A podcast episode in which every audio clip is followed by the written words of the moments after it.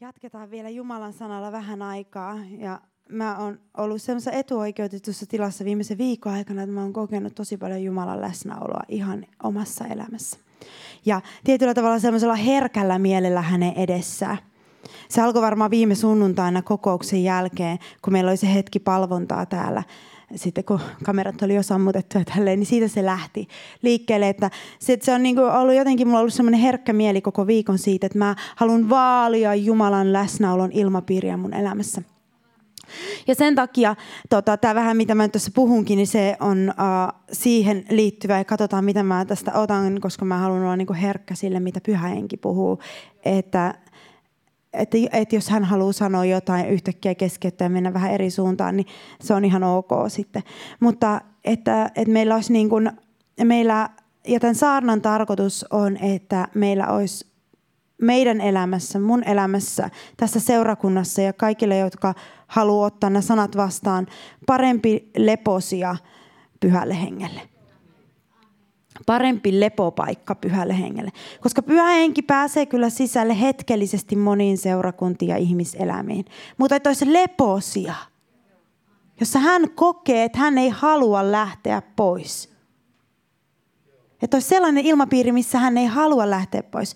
Ja tämä ei ole semmoinen itsestään selvä asia, että se tulee automaattisesti, koska me eletään syntiin langenneessa maailmassa, jossa pimeyden ja valkeuden vallat taistelee. Pimeys e- yrittää estää, että pyhä henki ei lepäisi paikoissa. Ja valkeus yrittää äh, vaikuttaa uskovissa sellaista halua sallia pyhän hengen levätä.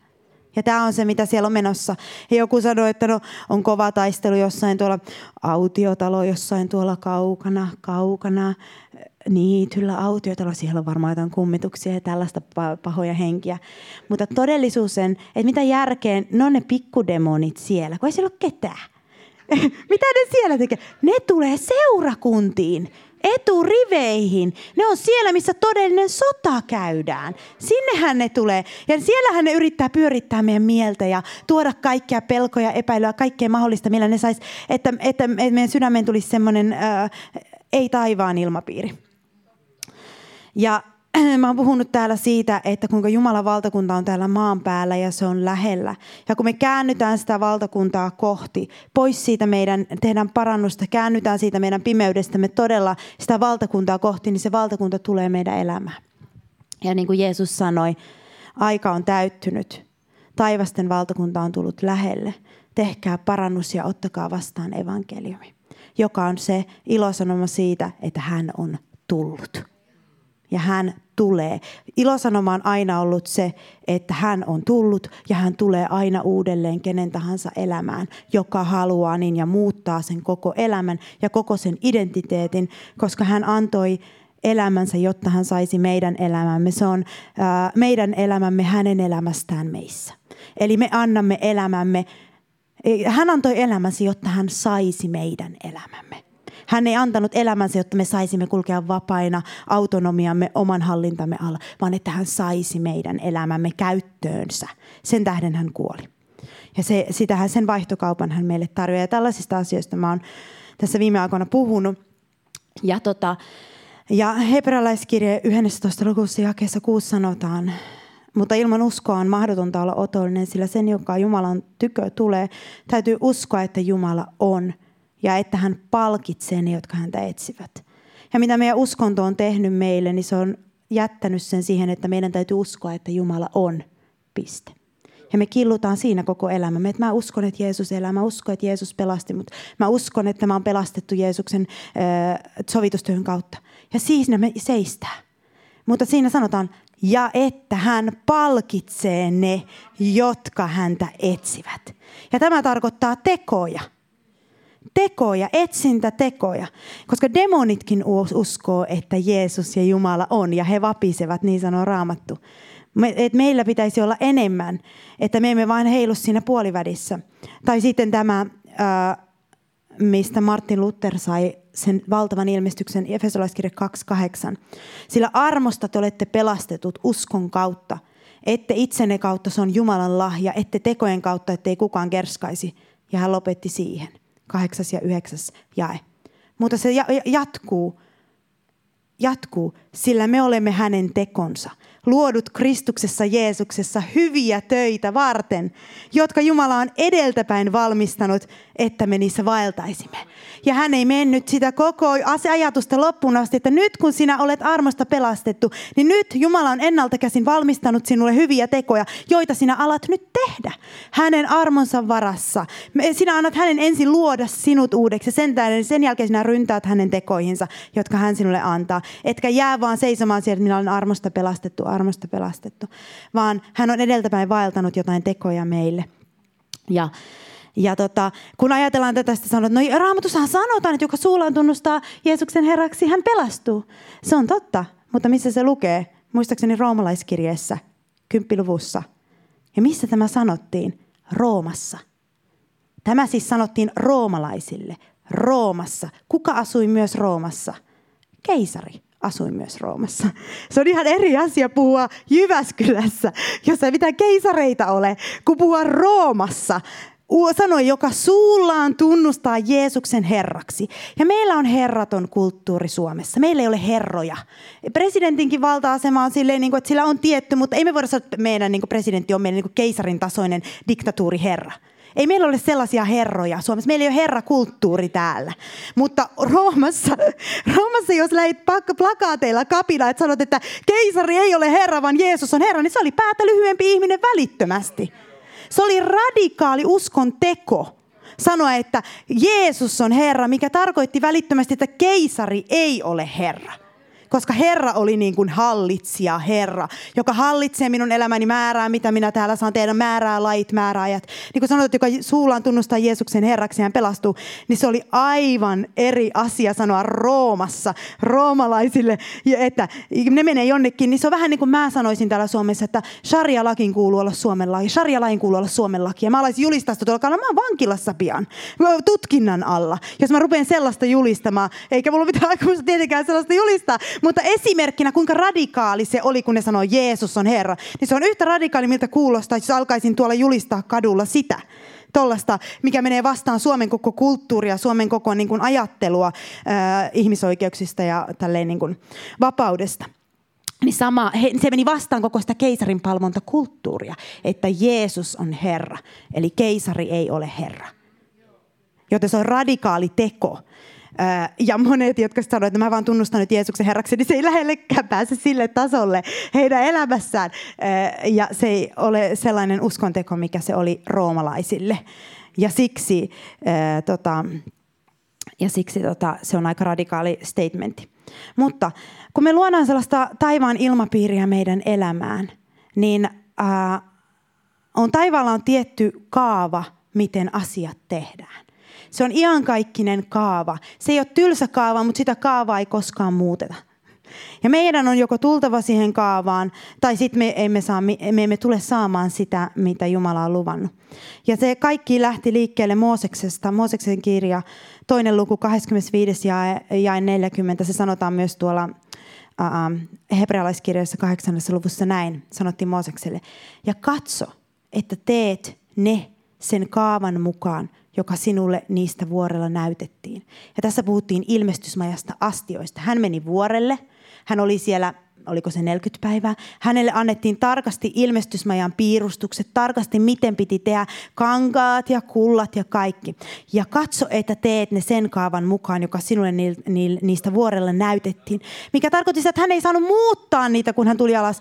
Aaronin preferenssit ei saanut muuttaa niitä, vaan se oli se, mitä sulle näytettiin siellä vuorella. Just se pitää tehdä. Just siis siellä oli tosi tarkkoja, jos luette sieltä tosi tarkkoja mittauksia, miten se piti tehdä. Ja, ja se on vähän tällainen juttu, että kun se oli niin kuin Jumalalle semmoinen talo.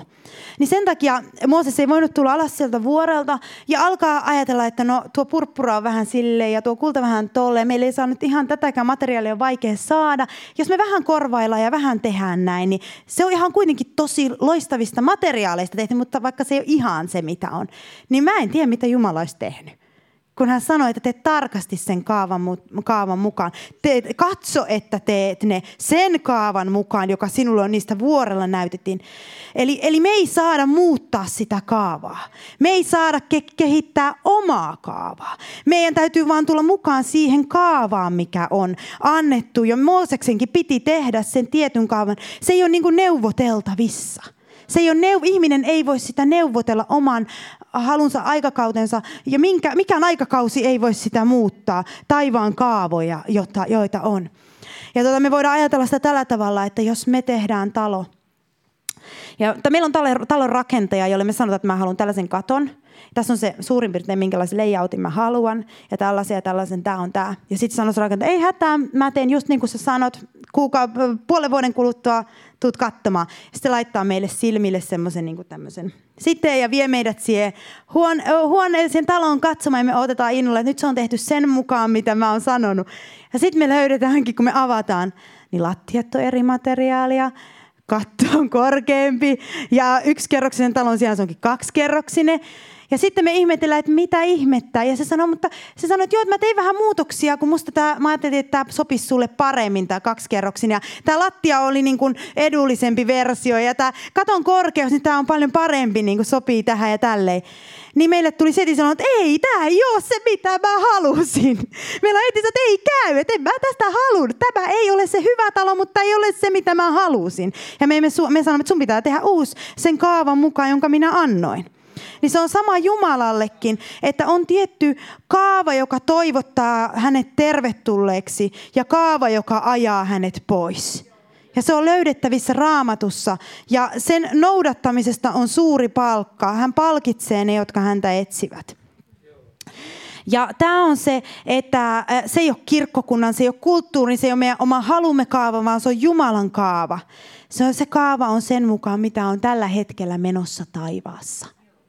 Se on sen mukainen kaava, mitä on tällä hetkellä menossa taivassa. Koska seurakunnan alkuperäinen konsepti oli olla ää, maailmanlaajuisesti, oli olla ei sellainen sosiaalinen kanssakäymisen paikka, kovaa musiikkia, kerran viikossa saadaan laulaa, jotta päästetään vähän työpaineita ulos ja vähän syödään ja juodaan ja tehdään sellaista showta, viihdettä, musiikkia – vaan sen kuuluu olla kopio siitä, mitä taivaassa on menossa.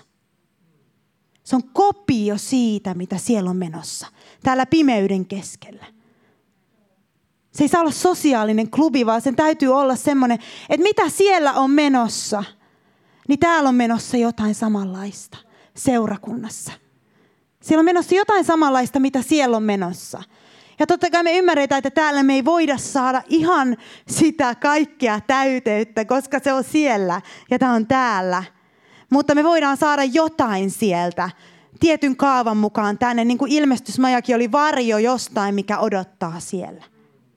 Niin samoin seurakuntakin on ikään kuin heijastuma siitä jostain, mitä on verhon takana. Tämä on se taivaan kaava, että seurakunnan kuuluu olla heija, heijastuma taivaallisesta kaavasta, taivaallisesta paikasta. Ja sen takia seurakunnan ensisijainen yksi tärkeimmistä tehtävistä on olla seurakunta, jossa Jeesus käy ja jossa Jeesus viihtyy. Ja se on se ihan ensimmäinen ja tärkeä koska taivas on paikka, jossa Jumala on ja jossa hän viihtyy tällä hetkellä. Ja kun hänelle tuli sinne Luciferin kaltainen kapine, jossa hän ei enää viihtynyt, niin se laitettiin pois. Koska hän ei viihtynyt siinä ilmapiirissä. Ja sen takia seurakunnan ja meidän elämän myös, jos me halutaan enemmän häntä, niin me, meidän kuuluu olla kopio siitä, mitä taivaassa on menossa.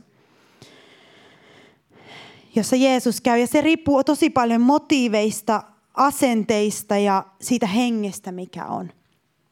Siitä koostuu oikea ilmapiiri.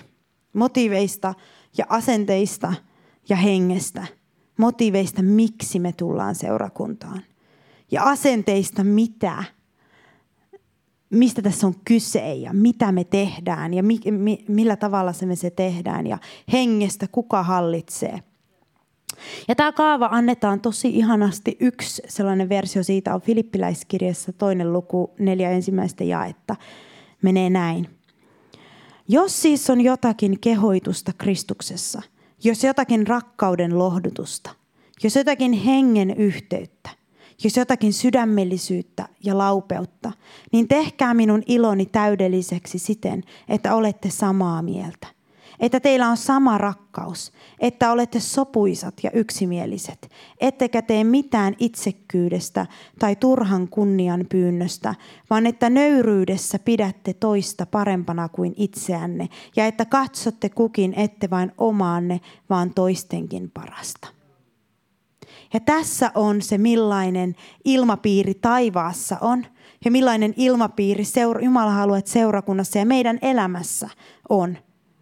Hänen ruumiissaan on, että meillä on yhteys, sydämellisyys, laupeus, sama rakkaus. Me olemme epäitsekkäitä.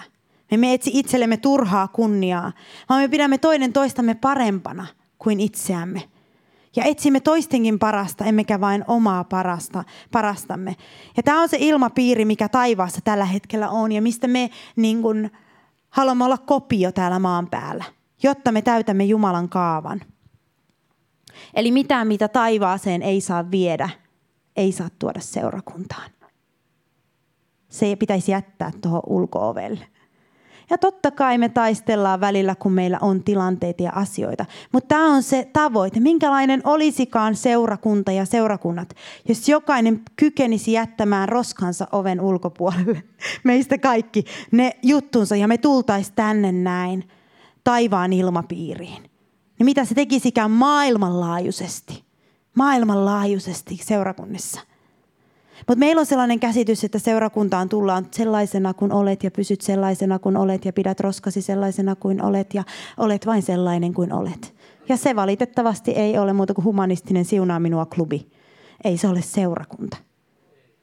Seurakunta on Jumalan leposia ja kuva siitä, mitä, niin kuin minä tein heidät minun kuvakseni, Jumalan kuvaksi. Ja tiedättekö, äh, tämä on nyt tosi syvällinen juttu, tämä on Tämä on siis tosi ihana juttu, mutta kun Jeesukselle se oli se, mistä Esko taisi puhui viime kerralla, ne viisi viisasta ja viisi tyhmää neitsyttä. Ja ne tuli sinne ovelle ja sitten ne tyhmät tuli ja sanottiin, että minä en tunne teitä. Niin miksi hän ei tuntenut heitä? Mä niin mietin sitä. Ja sitten mä kuulin tota, raamattukoulun opettajan sanovan tälle, ja tämä oli niin oikein, että tämä on niin totta. Hän ei tunte, Jeesus ei tuntenut heitä, koska hän ei nähnyt itseään heissä.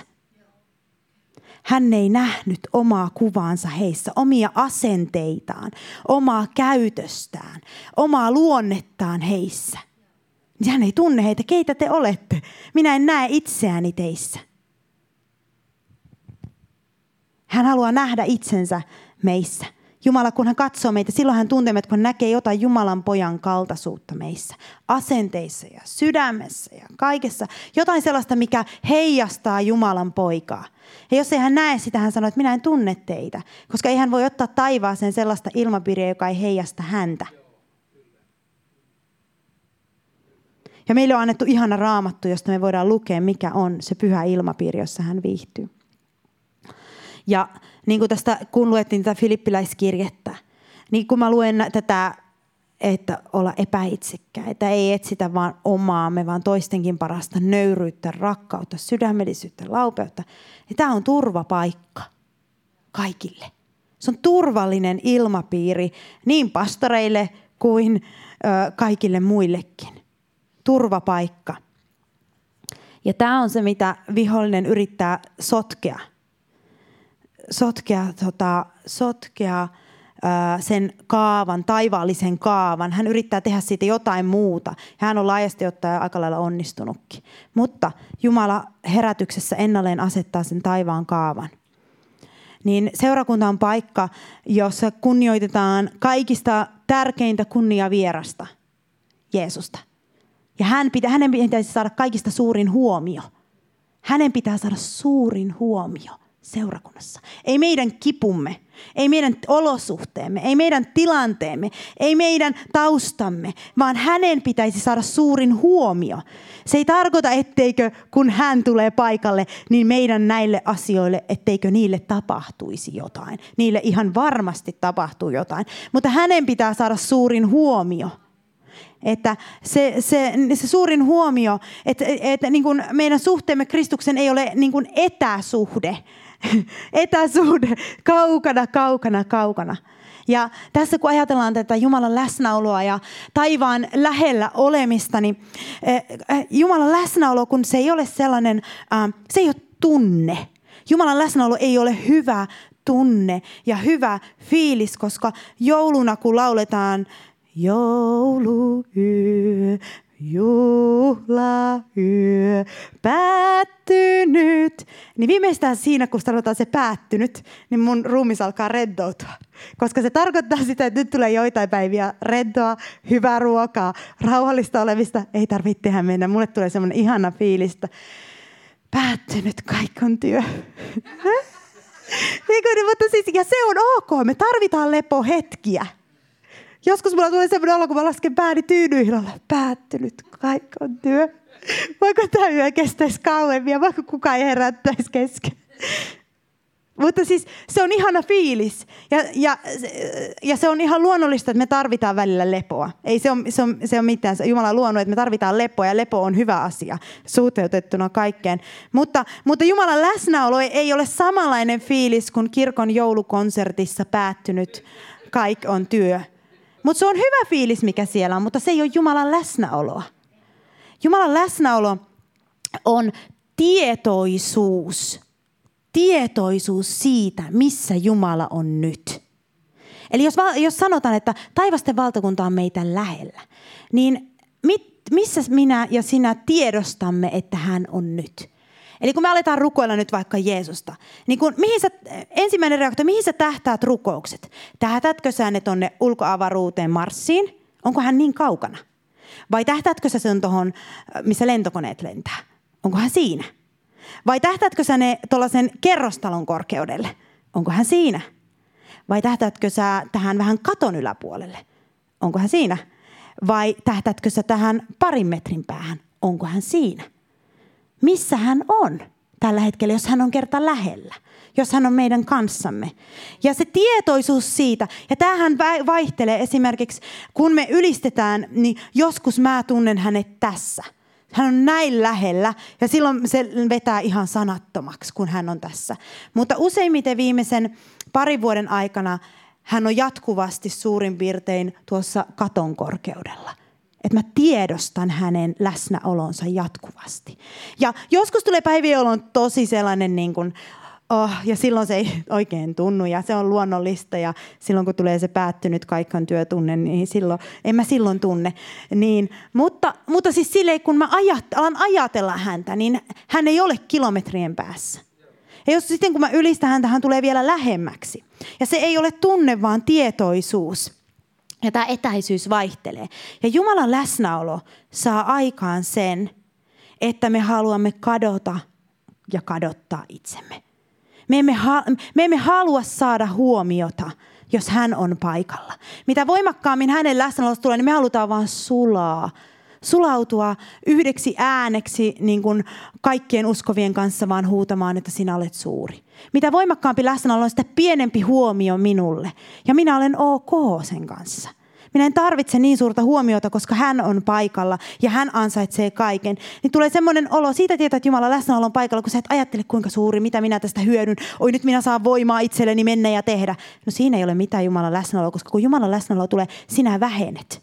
Ja sinusta tulee sellainen, että minä en ole mitään, minä en halua olla mitään, minä haluan olla vain ääni, joka huutaa, että sinä olet suuri niin silloin sä tiedät, että sä oot kohdannut Jumalan läsnäolon. Koska kaksi persoonaa ei voi taistella kunniasta. Jonkun täytyy väistyä. Jonkun täytyy väistyä hallinnasta. Jonkun täytyy, ja tiedättekö, se on niin ihana olo, kun saa olla ei mitään ja silti arvokas. Se on niin ihana olo, kun hän haluaa kuulla sun äänesi ja silti hän ei anna sulle mitään huomiota koska hän on niin keskipiste ja kaikki kaikessa. Ja se, on, se on se läsnäolo, että sulla ei ole edes tarvetta. Ja sitten jos kysytään, että, että tota, no tuleeko sulle hyvä olo vai huono olo siinä läsnäolossa, niin jos sä todella pääset Jumalan läsnäoloon, niin sulla ei pitäisi olla oloa mitään. Ei pitäisi olla mitään oloa, koska sä et ole tärkeä, vaan hän on niin suuri ja mahtava. Sä oot niin tyytyväinen vai ihmetelläksi, että hän ylipäätänsä tuli paikalle. Ja hän ylipäätänsä katsoi sinun pikkukirppuun täällä maan päällä. Että hän ylipäätänsä suvaitsi läimäyttää sua poskelle ja sanoa, että menet väärään suuntaan. Mikä armo ja mikä ihmeellinen etuoikeus. Jeesus läimäytti mua poskelle ja sanoi, älä mene tonne, mene tonne. Maailman kaikkeuden Jumala teki mulle näin. Halleluja! Niin kuin sanotaan, että hänen lapsiaan hän kurittaa. Niin, siis, että meillä on niin kuin käsitys sitä kurituksestakin vähän erilainen. Niin, että, niin kuin, että hän ylipäätänsä niin kuin viitsii katsoa mun puoleeni millään tavalla. Hän suuri valkeus ja maailmankaikkeuden luoja. Niin tota, että mä niin kuin, sit jos todella pääsee oikein läsnäoloon, niin mä, en, mä niin kuin on silleen, että mä vaan on ääni. Yksi vain ääni. Mä oon vaan kippo yksi savikippo. Mä oon vaan sellainen, mä oon ihan happy. Mä oon ihan happy. Mun ei tarvi olla mitään, mun ei tarvi huomioida, mun ei tarvi sanoa mitään. Hän on niin suuri ja hän katsoo mun puoleen, niin aamen, halleluja, lopetetaan elämät, hän take me home, Jesus. Ota minut kotiin.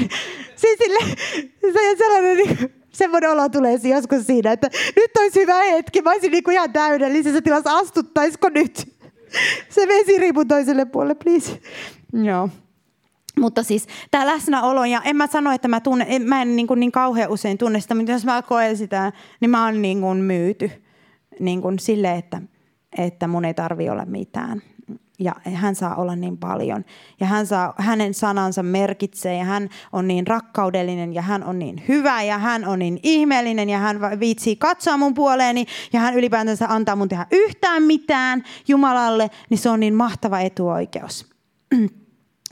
Ja nyt, jotta me saadaan tätä läsnäoloa enemmän seurakuntiin, että uskovat ei erehdy luulemaan sielullista tunnetta tai sitä jouluyö juhlayötä Jumalan läsnäoloksi, vaan saataista, että koska Jumalan läsnäolossa sinä katoat, sinä kuolet, sinä menetät sen ihmeellisyytesi, mutta sinä olet silti arvokas, koska hän loi sinut ja teki sinusta kuvan jostain, mitä on taivaassa.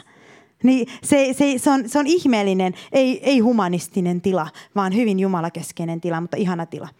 No niin, jotta me saadaan tällaista läsnäoloa enemmän meidän elämään, koska se on niin ihmeellinen tila ja ihminen on onnellisimmillaan, kun hän ihailee tätä ihmeellistä kuningasta. Vain ihailee, ihmettelee hänen suuruuttaan. Se on se onnellisin tila, koska se on se tila, missä me ollaan jatkuvasti taivassa. Me vain ihmetellään, miten minä olen täällä.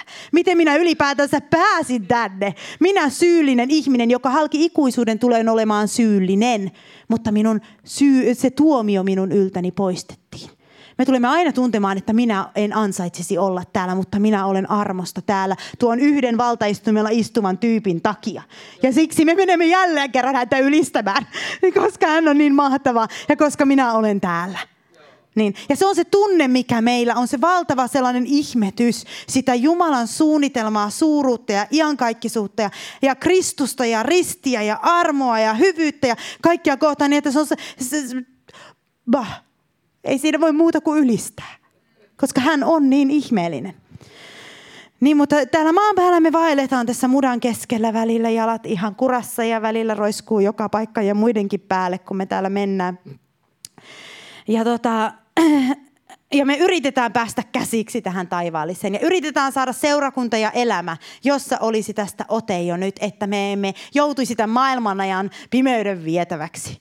Että me pystyttäisiin pitämään sellaista taistelu, pitää kiinni sitä taivaan ilmapiiristä ja hengestä. Niin kuin mä olen monta kertaa tällä viikolla, että taas tulee asioita, yrittää ryöstämässä, että herra, ei, mä en halua elää, apua, apua, mä en halua päästä irti tästä läsnäolosta. Mitä mulle jää? Mitä mulle jää, jos se lähtee? Kuiva tylsä uskonto, kuiva tylsä oma voima, kaikki lihannen suoritus.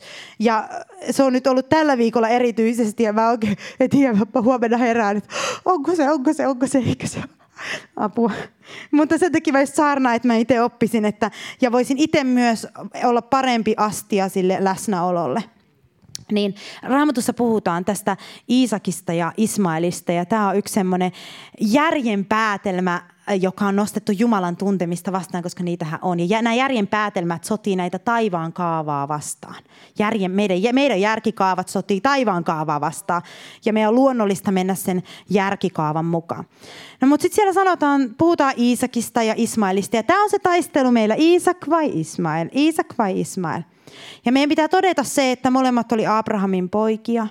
Ismael oli hyvä poika.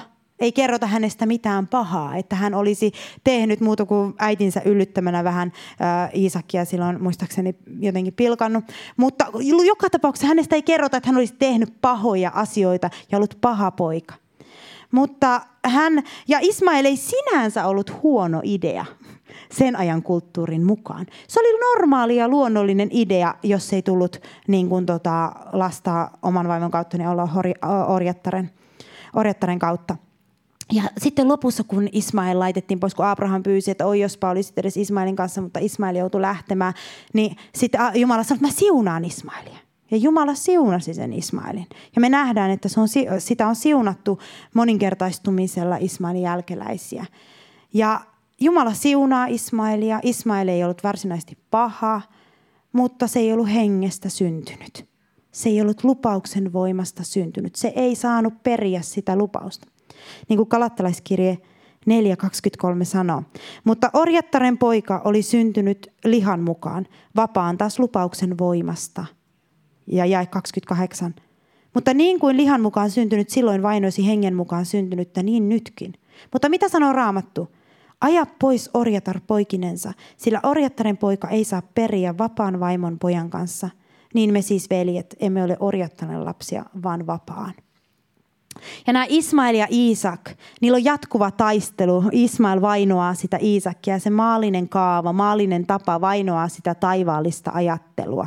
Ja ne ei voi e- elää rinta rinnan, koska ne on jatkuvasti sodassa. Se maailman ajattelu ja hengen ajattelu, Jumalan kaava ja maailman toimintatapa, ne sotii jatkuvasti. Siinä on jatkuvasti sellaista jännitettä ja kiristystä, kiristystä, ää, kiristystä siitä, että asiat eivät mene eteenpäin. Ja se Ismael, vaikka kuinka hyvä on ja kuinka Jumala siunaa, niin se ei peri sitä lupausta.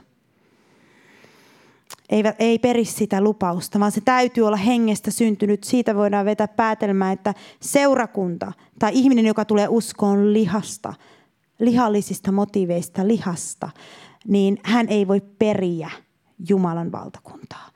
Hän ei voi periä sitä Jumalan valtakuntaa, vain se, joka syntyy hengestä. Asiat, jotka syntyy hengestä. Uskovat, jotka syntyy uudesti hengestä. Ihmiset, jotka synnyttää hengessä asiat, niin ne perivät sen taivaan valtakunnan.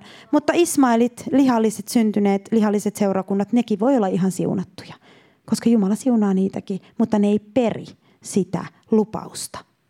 Ne ei peri sitä lupausta, joka on se kirkkaus meidän saviastiassa. Se on se lupaus meille, kirkkaus meidän saviastiassa. Ja tämä on yksi sellainen, mitä aina kun mä mietin välillä, niin yksi semmoinen järjen päätelmä. Yritetään saada Ismail ja Iisak kävelemään samaa tietä, mutta se ei onnistu. Ja toinen tällainen vertauskuva, mikä raamatussa on David ja Saul. David ja Saul, kaksi valtakuntaa. David, David on luolassa muutama ihminen luolassa hänen kanssaan paossa. Samuel oli kyllä voidellut hänet, mutta siellä hän on. Ei ylistyslauluja vetää Herralle ja psalmeista voidaan lukea, mikä hänen fiiliksensä siellä oli. Saul istuu kuninkaan linnassa armeijan kanssa, kullan ja hopean ja Israelin palvelijoiden kanssa ja voi käskeä ja komentaa ja tehdä. Niin varmasti sen ajan juutalaisilla oli kriisi sen kanssa, että okei, Saul on linnassa, hänelle me maksetaan veroa, hänen mukaansa me eletään elämämme. Tuolla luolassa on Samuelin voitelema David.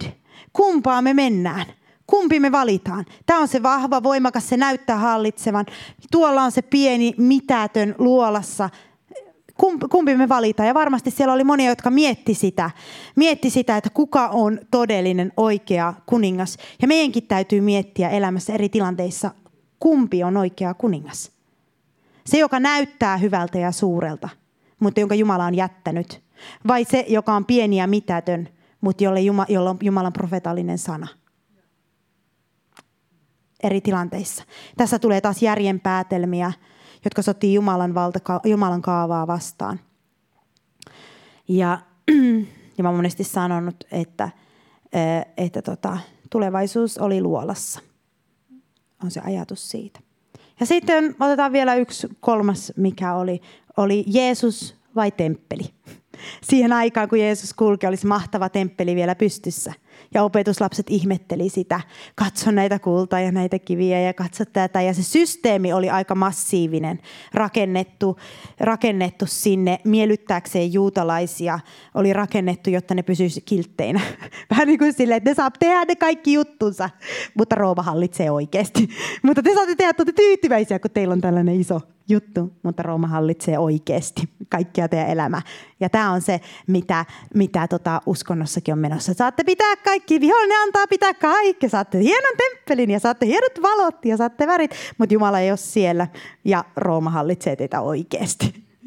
Maailma hallitsee teitä oikeasti. Ja sitten oli Jeesus, Jeesus, joka halusi tuoda jumalallista järjestystä ja hän meni temppeliin ja sanoi, Luukas 18.46, ja hän sanoi heille, kirjoitettu on, minun huoneeni on oleva rukoushuone, mutta te olette tehneet siitä ryövärien luolan. Eli minun huoneeni on oleva paikka, jossa ollaan yhteydessä Jumalaan, jossa me puhutaan Jumalalle ja jossa Jumala vastaa ihmisille, jossa taivas ja maa kohtaavat, mutta sen sijaan täällä on vaan ryöstöä. Ihmisiltä ryöstetään Jumalan läsnäolo. Ihmisiltä ryöstetään Jumalan kirkkaus. He saavat vain jotain muuta, tyhjän kaikkein pyhimmän. Ja tämä, että kun ajatellaan sitä järjestystä, jota Jumala haluaa tuoda seurakuntaan. Jeesus meni hienoon temppeliin, jossa oli tietty järjestys, ja me ihmisinä ajatellaan, että okei, eli siis seurakunnan sisätilassa ei saa myydä kirjoja, koska Jeesus kaatoi ne kirjavaitojen pöydät. Ja mä ajatellaan, okei, raha, raha, kaikki rahasta puhuminen seurakunnan sisällä on kielletty, koska Jeesus kaatoi pöydät. Meidän pitää nyt laittaa tuohon pihalle. Meidän pitää puhua tuolla aulassa. Meidän pitää puhua tuolla. Sitten se on sallittu, mutta ei missään nimessä saa sinne, tem, sinne niin kuin saliin tuoda sitä, koska Jeesus tulee kaatamaan pöydät. Ja eihän tästä siitä ollut kyse. Kyse oli siitä, että ne huijas ne rahavaihtajat ihmisiltä rahaa siellä kaikkein pyhimmässä. Ja teki siitä sellaisen, että ei ollut eroa. Siellä oli sama huijaus sisällä kuin ulkona. Ei ollut minkäänlaista pyhää, erote, pyhää erotusta siellä niin kuin hengessä. Ei ollut rukousta, ei ollut, koska sä et voi rukoilla totisia rukouksia ahneessa ilmapiirissä. Sä et voi antaa epäitsekkäitä rukouksia ahneuden ilmapiirissä. Se ahneuden ilmapiiri, se, se ei ole vaan sellainen, siis eh, totta kai jos tännekin tuodaan pöytä, jossa, on, myydään jotain ja se henkilö, joka myy on rahan ahne, niin silloin se on väärin. Mutta puhdas sydämiset pikkurouvat ja tädit ja sedät ja kaikki, niin, kaikki äidit ja siskot ja veljet, niin, jotka tulevat puhdasta sydämestä myymään jotain, niin ei Jeesus sitä, ei se ole se pointti. Se ei ollut se pointti, vaan että siitä on tullut ryövärien luola. Eli että siellä ryöstetään, ryöstetään ihmisiltä rahaa, on ahneuden henki ja sitten sen lisäksi myös Jumalan läsnäolo on ryöstetty, koska eihän Jumala siellä viihdy, jos siellä on ahneutta. Kun hän on antaja ollut alusta saakka. Hyvänen aika, hän sanoi, tulkoon valkeus. Ei hän olisi tarvinnut sanoa tulkoon valkeus. Hän olisi voinut sanoa, että olkoon mitä on. Mä sanoin, tulkoon valkeus ja valkeus tuli, herätköön ihminen, tulkoon tätä. Hän antoi niin paljon. Niin sitten nyt, että hän tulisi johonkin rakennuksessa ahneus, niin ei hän kyllä tuu. Ja se, se mikä on se, kun ajatellaan, että no meillä pitää olla järjestys seurakunnassa, meillä pitää olla järjestys. Ja se, mitä me ajatellaan järjestyksellä, on pikkusen eri juttu kuin mitä Jumala ehkä ajattelee järjestyksellä. Koska siis meidän kaikki pitää tapahtua järjestyksessä, tarkoittaa meille luonnollisesti, että siis ihminen kontrolloi kaikkia. Mm. Eikö niin? Pitää tapahtua järjestyksellä. Saat kaatua tohon suuntaan, saat ton verran puhua, saat tolleen tehdä auta armias, jos tapahtuu jotain sellaista, oh, niin ei, ei, nousee vastarinta. Koska se on se ihmiskontrolli on se meidän järjestys, mitä me niin kuin ajatellaan, että nyt pitää pitää kaikki järjestyksessä. Mutta Jumala kutsuu tätä epäjärjestykseksi. Koska hänen mielestään järjestys on sitä, että pyhähenki on johdossa ja hän saa tehdä mitä hän haluaa. Eikä ihmiset puutu siihen koko omalle kontrolloimaan sitä, rajoittelemaan ja hallitsemaan sitä. Niin silloin on järjestys seurakunnassa, koska hän on järjestyksen Jumala ja hän on se, joka sen tekee. Ei ihmisten kontrolli ja hallinta, vaan hän sen tekee.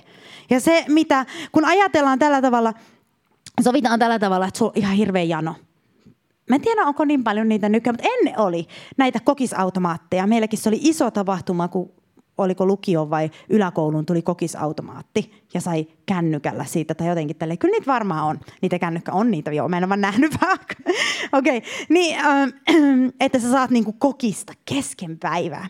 Vau. Ja sit sä meet sinne, sulla on hir- sä, sä meet niinku ja sulla on odotus. Okei, okay, mä just selvisin koulun, äh, oli pieni aamupala, en saanut mitään, mutta onneksi se on se kokisautomaatti. Mä ehdin just napata siitä kokiksen ennen kuin mä menen tunnille ja mä saan juoda, juoda se ja mä selviän tästä niin kuin tällä, tällä, tämän avulla.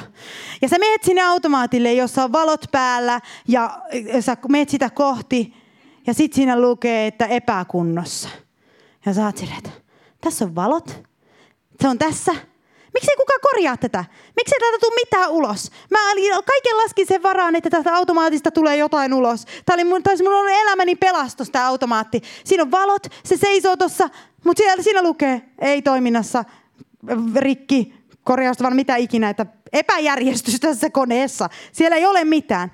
Ja samalla tavoin Jumala kutsuu monia seurakuntia, että niissä on epäjärjestys. Värivalot on päällä, asiat luistaa, musiikki rullaa rullaa, mutta sitten kun pitäisi Jumalan voimaa saada ulos, energiaa, jumalallista energiaa, jumalallista ilmestystä, niin mitään ei tule.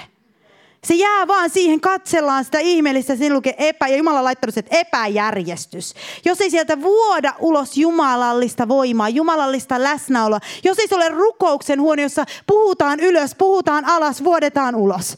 Siis sellainen paikka, jossa Jumalan läsnäolo ja Jumalan äh, äh, taivas on lähellä, niin se on epäjärjestystä. Ja Jumalan mielestä järjestys on pyhän hengen kontrolli pyhän hengen kontrolli. Ja sen takia, koska me ei saada sitä kokistamme, niin me ollaan ademisia kristittyjä. Me kuljetaan vaan sellaisessa, mutta täytyy saada, mutta ehkä mä saisin tuolta. Ja me tullaan toivottomina ulos. Mä en saanut, mä en täyttynyt, mä en saanut mun kokista, niin mä en saanut sitä, koska on niin, on niin ihmiskontrolli. Ei ole Jumalan kontrolli. Ei ole pyhän hengen kontrolli. Ja taivaan kaava, Jumalan kaava on se, että pyhän hengen kontrolli on siellä. Ja sieltä tulee jotain ulos ihmisille ja ihmisistä. Ja se on se kontrolli. Ja kun me ajatellaan, kun mä ajattelen sitä, että okei, ajatellaan se, että me ajatellaan, että no nyt, nyt me tehdään sillä tavalla, tämä on niin, kuin niin väärin. Tämä on niin, kuin niin väärin. Taivaan kaavan mukaan tämä on niin väärin. Okei, meillä on se ja se ja se ja se ja se työmuoto, hirveästi aktiviteettia. Nyt me ymmärretään, että meidän pitää alkaa rukoilla. Ja me lisätään vaan kaiken sen päälle rukousta. Lisätään vaan rukousta siihen päälle. Ja nyt meillä on lisätty rukousta siihen päälle. Niin tämä ei ole se kaava, millä Jumala toimii. Vaan kun saadaan ilmestys rukouksen merkityksestä, niin siinä tapahtuu taivaallinen räjähdyspommi. Kabum! Ja tulee tällainen, oh! pitää rukoilla. Kaikki muu seis. Ja nyt aletaan rukoilla. Ja sitten rukoillaan ja rukoillaan, kunnes Jumala kertoo, mitä pitää nostaa uudelleen ylös ja alkaa tehdä. Jos sä vaan tuot sen rukouksen siihen toiminnan päälle, niin se on niin kuin sä kiilotat kultaista vasikkaa vaan. Ja yrität sanoa, kyllä tämä on ihan hyvä. Jeesus lauletaan ylistyslauluja vaan Jumalalle, että kultaisen vasikka ympärillä. Mutta Jumala ei hyväksy sitä. Jumala ei hyväksy sitä. Hän haluaa, että tulee semmoinen, tämä rukou, tämän on oltava rukoushuone Tämän on oltava rukoushuone sinun seurakuntassa. Se kulkee ylös ja alas ja virtaa ulos. Ja jossa ei ole ahneutta. Ja on sellainen filippiläiskirjeen toisen luvun ilmapiiri. Ja taivaasta varjo, me olemme niin kuin heijastus taivaallisista. Sitä ei voi vaan rukousta lisätä kaiken muun aktiviteetin päälle. Se ei toimi. Se ei tule toimimaan. Se tulee näkyviin ennemmin tai myöhemmin, että se ei toimi, jos ei se ole se rukoushuone siellä ytimessä. Sen jälkeen voi tehdä vaikka mitä aktiviteettia, kuhan se on siellä ytimessä. Sen ei kuulu olla siinä päällä, vaan sen kuuluu olla se ydin, se rukoushuone. Ja sen jälkeen tulee vaikka mitä. Jumala antaa niitä ennalta valmistettuja tekoja sitten tosi paljon meille kaikille sopivasti. Ja ja tämä me ymmärretään. Ymmärretään sitä, että me, me ollaan niin kuin tota, ihmisinä taipuvaisia ajattelemaan meidän luonnollisen ajattelumme mukaan, eikä sen taivaan ajattelun mukaan. Ja tämä on ihana, mitä William Jokinen sanoo taas kirjassaan. Rukouselämä muuttaa meitä, mahdumme pieneen tilaan. Ja tämä on minusta niin ihana asia että mahdumme sen jälkeen pieneen tilaan. Ja näitä asioita, kun mä oon ajatellut ja tätä taivaan ilma, ilmapiiriä ajatellut ja nämä asiat, mitä mä sanon, niin nämä on sellaisia, miten luoda se, että on valtatie Herralle ja se, että hän läsnäolonsa voisi olla. Ja mä ainakin itse haluan näitä asioita noudattaa, pyhän hengen kontrollia. Tehdä Ismailta, ei, ei hylätä Ismailit, elää Iisak, Iisak ajattelussa. Se, että tämä olisi rukoushuone, minun elämäni olisi kontaktissa yliluonnollisen Jumalan ja siitä vuotaisi ulos asioita. Että minä olisin, da, ymmärtäisin Daavidin ja Saulin vertauksen siitä, että missä on profetallinen sana, niin siellä on tulevaisuus. Missä on profetallinen sana, niin siellä on tulevaisuus. Koska Jumala ei tee mitään ilman, että hän puhuu sen ensin. Hän ensin puhuu, sitten hän tekee, niin kuin mekin tehdään. Mä oon menossa kauppaan, mä oon menossa kauppaan, mä oon menossa kauppaan, mä menen kohta kauppaan, nyt mitäs mä ostan kaupasta ja sitten me vasta lähdetään kauppaan. Jumalakin sanoi, Jumalakin sanoi, minä tuon herätyksen, minä tuon herätyksen, minä tuon herätyksen, valmistautukaa, puhdistakaa astia, minä olen tuomassa herätyksen ja sitten hän tulee. Että hän ei tuu ilman, että hän puhuu sen ensin, hengen maailma ja puhuu sen profettojen kautta ensin. Puhuu sen profettojen kautta ensin. Ja että niin kuin mä sanoin tuolla tiistaina, sen, että Jumala ei tuo henkeään ja kirkkauttaan ihmisten kritisoitavaksi. Seurakuntiin, jotka eivät ole valmiita ottamaan sitä vastaan, vaan hän tuo niihin paikkoihin, jossa on astioita, jotka haluaa sen. Haluaa sen kirkkauden saviasti ja on valmistautunut sille. Hän ei tuo sitä kritisoitavaksi usko omiin seurakuntiinsa. Ja, vaan hän tuo sellaisiin paikkoihin, jos sydämiin, jotka on valmistettu hänelle. Ja joku viisas ihminen kerran sanoi, että, ja tämä on musta ihana, mitä mä haluan vaalia sydämessä, että, että sydämen lämpö on hyvä maaperä tulelle syttyä. Jos sydän on lämmin, jos sydämessä on sellainen lämpö ja rakkaus, niin se on hyvä maaperä Jumalan tulelle syttyä. Sydämen lämpö on hyvä maaperä Jumalan tulelle syttyä. Ja mä ainakin haluan vaalia sitä mun sydämessäni. Oi kuinka, mä, mä, mun rukoukseni on kauan aikaa jo ollut se, että tutki minua Jumala.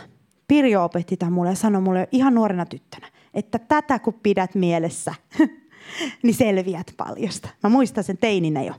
Tutki minua ja tunne sydämeni. Koettele minua ja tunne ajatukseni. Ja katso, jos minun tieni on vaivaan vievä, niin johdata minut iankaikkiselle tielle. Ja mä oon tätä rukoillut niin kuin koko elämäni aina, aina, että näin, näin, näin Jumala, että sun läsnäolos voisi olla mun elämässäni. Että sun läsnäolos voisi olla, missä ikinä mä kuuljen. Ja tämä tää läsnäolo ja tämä Jumalan kirkkaus, jonka hän haluaa laskea meidän saviastioihin, niin tämä on se arvokkain aarre, mitä on olemassa. Arvokkaan aarre, mitä on olemassa – ja Pyhä Henki, mä haluan oikein tässä sulle sen sanoa, että sä tiedostat sen, että sä tiedät Pyhä Henki sen. Ja mä uskon, että me kaikki ollaan ihan samaa mieltä. Mä vaan nyt on tämän tuonut esille, mutta mä uskon, että on sydämet, jotka katselee ja jotka täällä on, että me sanotaan, että niin, se on näin. Ja me olemme ihan samaa mieltä. Että Pyhä Henki, sinä olet meidän arvokkain aarteemme ja sinun läsnäolosi on meille kultaakin arvokkaampaa.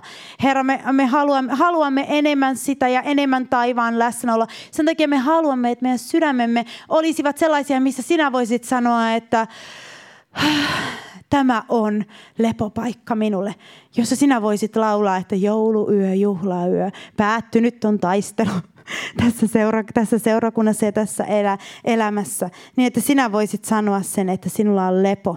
Päättynyt on taistelu meidän egomme ja meidän kunnianhimomme ja meidän asenteidemme ja meidän, meidän kaiken lihallisuutemme kanssa, vaan siellä löytyy le, Jumalalle leposia – leposia. Herra, koska tällaista sä etsit tässäkin maassa, missä on leposioja. Sä et halua vaan vierailla y- yksi, kaksi kertaa. Sä ehkä testaat meitä ja paikkoja, missä sä voit levätä.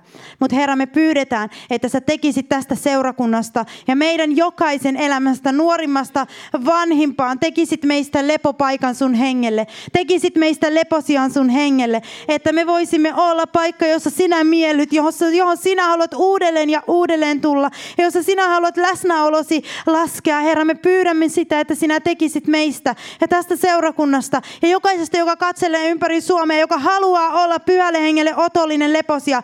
Herra, tee meitä, läimäytä meitä poskelle, jos tarvitsee rakkaudessasi, Isä, niin että me voimme olla, tutki meidän sydäntämme, Isä, niin että me voimme olla sinulle otollinen astia, että me voimme olla paikka, johon sinä haluat, johon sinä haluat laskea kallisarvoisen pyhän henkesi, kal- voiman ja läsnäolon ja, ja kallisarvoisen kirkkautesi.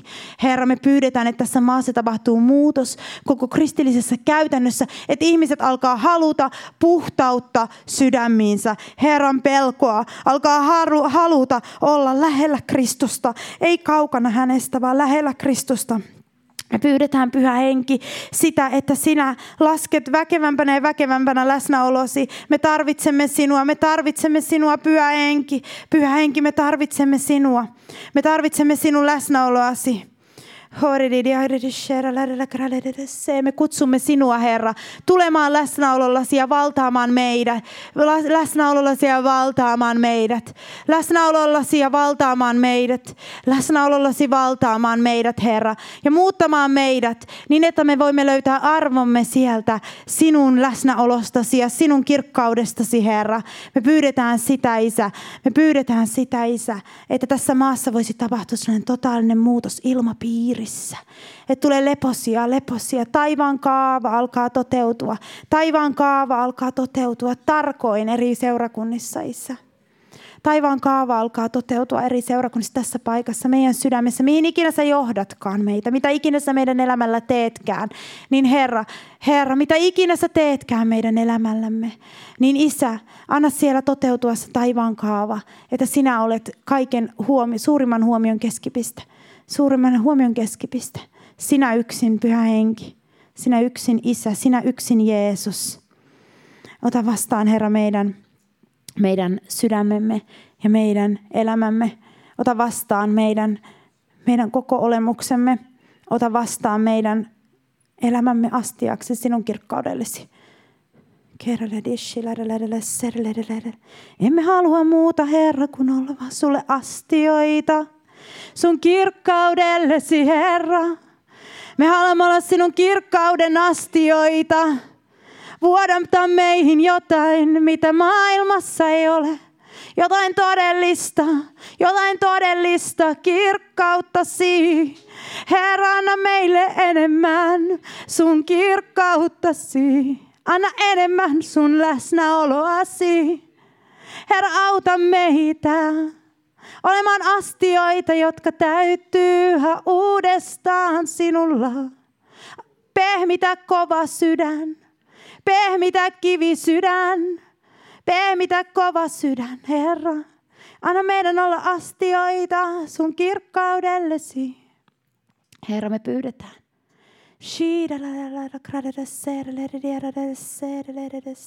Ole tervetullut, pyhä henki. Sinusta riippuu kaikki. Olet tervetullut Herran henki. Sinusta riippuu kaikki. correre she.